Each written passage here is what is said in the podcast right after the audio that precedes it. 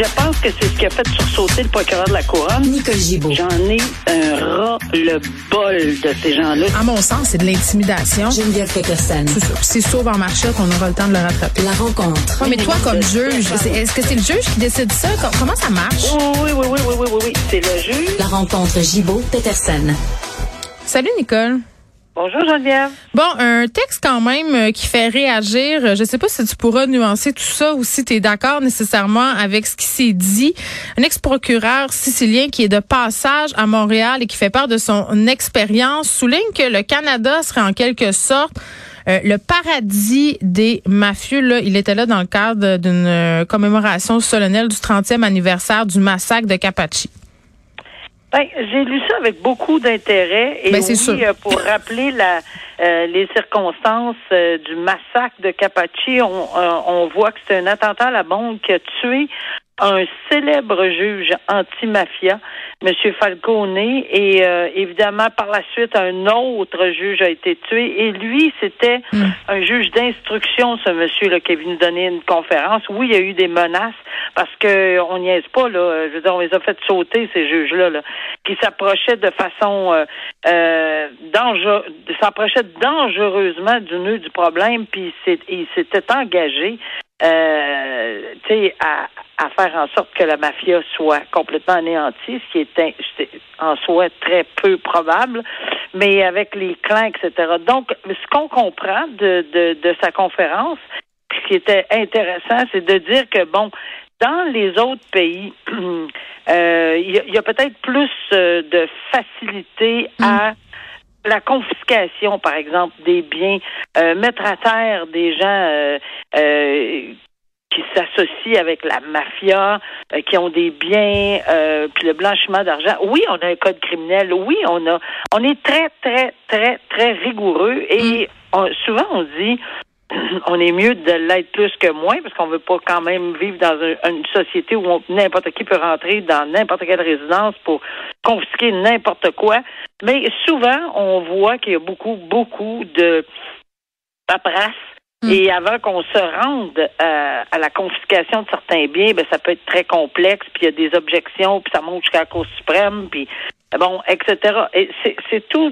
C'est tous des droits fondamentaux, on en convient, mais je pense que c'est un petit peu le message que le le, le procureur euh, italien disait. Écoutez, attention, là, c'est un paradis parce que c'est tellement euh, difficile d'obtenir rapidement quelque chose euh, au niveau de la justice, possiblement, ou des confiscations. Alors, mais c'est... c'est un peu dans, dans le même idée, dans la même idée, pardon, Nicole, euh, que lorsqu'on s'attaque, par exemple, à la fortune des oligarques russes oui, pour couper les gens. Ben c'est ça, c'est, c'est, que, c'est ça. Ce qu'il disait, c'est que bon, il y a eu évidemment la commission Charbonneau, toutes sortes de, de choses comme ça, qui ont fait en, en sorte que bon, ces gens-là avaient peut-être moins de facilité à opérer, mais en s'attaquant pas aux fortunes des mafieux canadiens. Puis surtout à leur partenariat avec le milieu des affaires. Euh, lui, ouais, lui ce qu'il ça. pense, c'est qu'on aurait pu aller plus loin à ce niveau-là.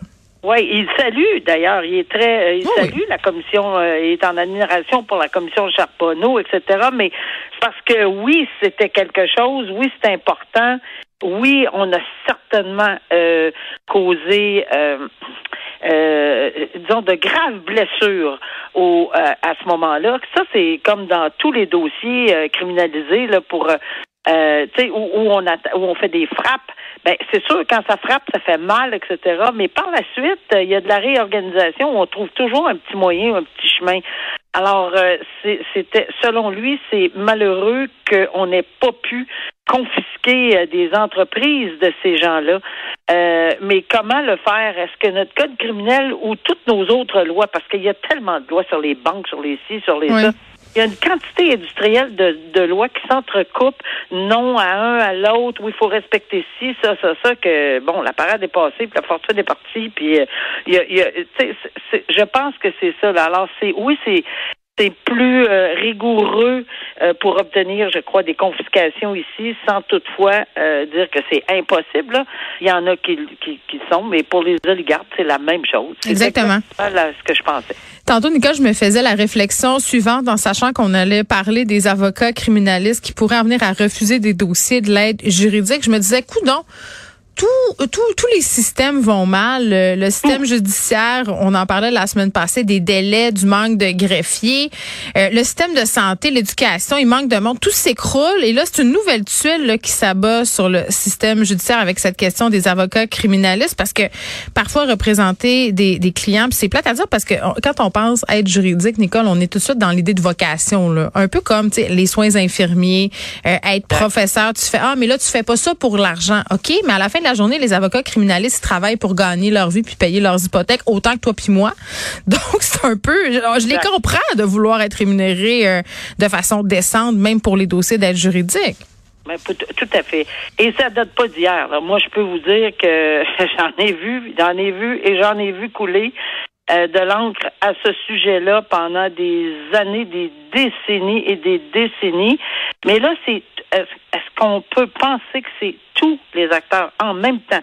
Tous les acteurs juridiques, moi j'en reviens pas, tous les juges en chef, tout la, la, le barreau du Québec, euh, les, les juristes de l'aide juridique, l'aide juridique de façon régulière, là, au civil, matrimonial, des, du droit de la jeunesse, et cetera. Les avocats de la défense, les avocats de la défense de, de l'Association des avocats de la défense de Montréal, les, les, les criminalistes euh, en, qui font évidemment beaucoup, beaucoup, beaucoup d'aide juridique. Euh, mais c'est tout le monde, les constables spéciaux, euh, tout le monde, tout le monde euh, décrit ce qui existe depuis toujours. Et je vous le dis, là, c'est quelque chose que j'ai vécu toute ma vie. Un, le budget Euh, qui est prévu pour le ministère de la Justice ou pour la justice, c'est minime. Ça a toujours été un petit, petit budget. Mmh. Et on comprend que le budget de la santé est plus important. On comprend ça. On comprend que, mais à un moment donné, il aurait fallu qu'il y ait un retour de balancier. Puis euh, là, je, aussi, on ajoute la pandémie. Il y a des choses qu'il faut mais accepter. Mais tu serais-tu pour euh, qu'il y ait un, un, un prix comme plancher, là? Euh, je veux dire, ben, comment on pourrait organiser ça pour satisfaire tout le monde?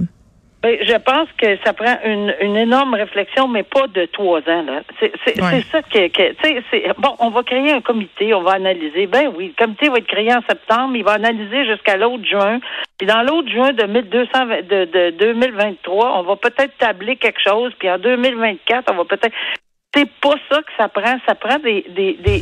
Premièrement, il y a différents ministères qui doivent agir. Et il faut qu'on débloque, il faut qu'on débloque des fonds pour la parité, pour les, les procureurs de la couronne, les procureurs de l'aide juridique, les avocats en défense. Oui, c'est sûr que ça va faire mal, mais c'est parce qu'on s'en est peut-être pas occupé pendant plusieurs années. On oui. va me dire, la pandémie, on s'est occupé de la pandémie à la place des... Oui, ça se peut. Mais à un moment donné, si on peut essayer de réfléchir à des solutions, pas dans trois ans, ni dans deux ans, mais une solution assez rapide. Parce que pourquoi? Les délais vont s'accumuler. Tout le monde a mis en garde.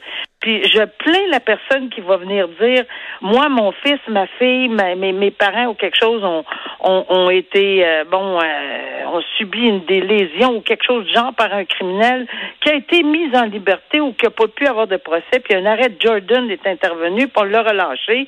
Puis il a commis un autre... Je veux dire, c'est beau, là, mais il faut vraiment songer sérieusement à toute la psychologie qui découle de ça pour les gens qui attendent depuis des années devant les tribunaux et puis que c'est leur vie, là, c'est leur maison, là, oui. c'est, c'est leur c'est leur bien. Ils dépensent des fortunes en avocats aussi parce qu'il faut toujours bien que à chaque fois qu'il y a une remise, euh, il faut qu'ils payent l'avocat pour aller à la cour. Donc, c'est plusieurs, plusieurs conséquences. Euh, c'est, c'est gigantesque les conséquences de, de ralentir l'administration de la justice et tout le monde l'a prévenu là. Alors il y a une grosse grosse tâche pour le ministère de la Justice et tous les autres ministères, le Conseil du Trésor, mm. de se donner vraiment la main pour obtenir des solutions rapides, très très très rapides. Moi je, je sais pas, j'ai pas de boule de cristal, mais c'est devenu tellement gros que je me demande si, si on peut trouver euh, en tout cas au moins mettre des peut-être un petit pansement sur certaines blessures mmh. plus urgentes. Tu sais, Nicole, quand on parle d'épouvantable coup du destin, là, quelque chose de, de tragique, un paradoxe terrible, jeune femme de vingt-deux ans qui était conductrice désignée après une soirée avec des amis. Elle a été vraiment très, très gravement blessée. Son chum est décédé dans un accident qui a été causé par quelqu'un soupçonné d'avoir conduit avec les facultés affaiblies. Ça n'arrête pas. Puis ce qui est malheureux, c'est que là, le temps, le, le beau temps arrive. Oui, mais elle était responsable, Nicole. C'est ça qui m'arrache oui. le cœur. Tu dis, moi, je suis conductrice désignée. Tu te fais rentrer dedans par quelqu'un de peut-être sous au volant. Ben, faculté affaiblie, elle. C'est peut-être pas sous, là. Non, c'est elle qui était correcte. Tout le monde était correct.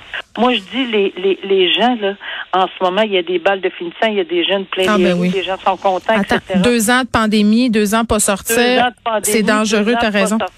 Alors, tout ça, ça fait un cocktail, c'est le cas de le dire, là, épouvantable pour, évidemment, que certaines personnes, pas ces jeunes-là qui, entre autres, parce que euh, il va y avoir un autre dossier tantôt là où on va se parler de c'est pas un, c'est pas une personne, c'est, c'est également une personne très irresponsable, mais c'est à vingt-deux ans. Mais ici, c'est une personne qui qui, qui a une cinquantaine d'années qui euh, va faire face à des procédures, j'imagine, on, on imagine là, mais en, en ce moment on attend là, on va voir. Mais elle a perdu son conjoint oui. mort. Elle, elle était correcte, c'était euh, conducteur désigné, donc elle, elle, a, elle avait tout l'appui de tout le monde. On lui faisait confiance. Alors rien, c'est pas du tout de sa faute, c'est quelqu'un d'autre qui présumément aurait été soit faculté affaiblie ou plus de zéro virgule zéro huit et, et, et, et sa vie est perturbée. Là. Cette fille-là là, n'aura plus jamais des blessures psychologiques, morales, euh, physiques. C'est inimaginable. Donc, alcool au volant à ce temps-ci de l'année, qu'on ait vingt ans, qu'on ait cinquante ans, qu'on ait quatre-vingts, c'est un danger. Mais l'alcool, le, le, le pot, tout, tu sais, c'est, eh oui, il y a toutes sortes d'affaires qui se mélangent.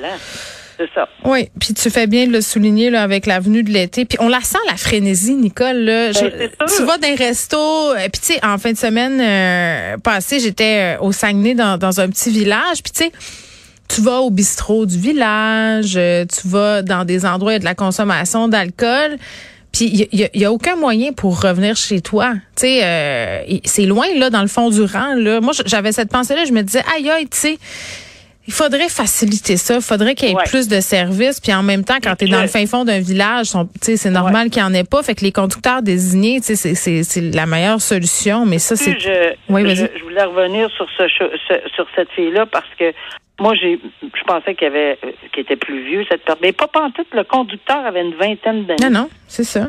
Alors, je, je, j'avais. C'est non, fou, hein, parce que les jeunes sont sensibilisés à. Une vingtaine d'années, lui aussi. Et, et, et lui aussi avait toute sa vie devant lui, puis lui aussi est blessé. Mais ça, regarde, il, il, puis c'était un, un jeune homme qui avait plein, mais plein, plein d'infractions apparemment.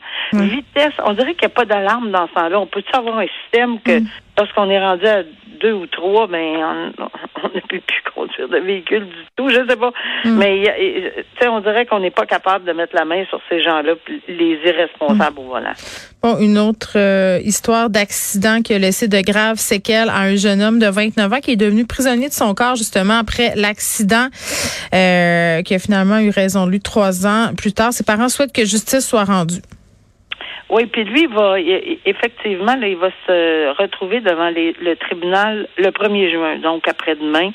Et euh, parce que. C'est-à-dire le conducteur des, euh, du le véhicule. Conducteur, oui. euh, alors, le conducteur fait face à de multiples euh, mmh. infractions, mais, tu l'as souligné, il y a quelqu'un qui est décédé, là. Euh, maintenant. Cette trois ans plus tard. Oui. Trois ans plus tard. Bon, est-ce que la Couronne va être en mesure de faire l'association? Parce qu'il faut quand même que ça soit associé à, à, à l'accident ou enfin à, à, cette condu- à cette conduite en état d'ébriété potentielle. Là. Euh, ben ça, ils vont voir parce que le premier juin, il y a toujours moyen de, de changer les, les, les procédures aux criminels euh, pour euh, mettre des accusations encore plus sévère, c'est-à-dire causant la mort. Mais ça, mm. pour avoir des procédures euh, en matière de conduite à faculté causant la mort, ben il faut évidemment qu'il y ait le lien entre l'accident et la mort. Est-ce qu'il y a d'autres raisons pour lesquelles il est décédé? Certainement que ça ne l'a pas aidé d'être dans cet état-là. Et il y a déjà six chefs d'accusation qui, peut-être, parce qu'il en a blessé deux autres, très, très gravement aussi, mais ils s'en ont sorti, ils s'en sont sortis, Dieu merci. Mais lui, ce monsieur-là, euh, il n'a pas été capable. Après trois ans, il n'a pas été capable de passer à travers, euh, selon ce qu'on comprend. Et que oui, il va être, euh, on, on s'en, la justice devra s'en occuper. Et là, il s'agit d'un individu un peu plus âgé euh, qui a plaidé non coupable. Et euh, il doit revenir en cours le premier juin pour euh, la suite des procédures, mais on s'attend peut-être, si effectivement ils en ont la preuve, que ça va être des suites de cet accident-là, de, de cette, ouais, ça, c'est de l'accident, euh, va pouvoir avoir des accusations beaucoup plus graves mmh. que juste causant lésions corporelles. Très bien, Nicole. Merci. À demain. À demain. Au revoir.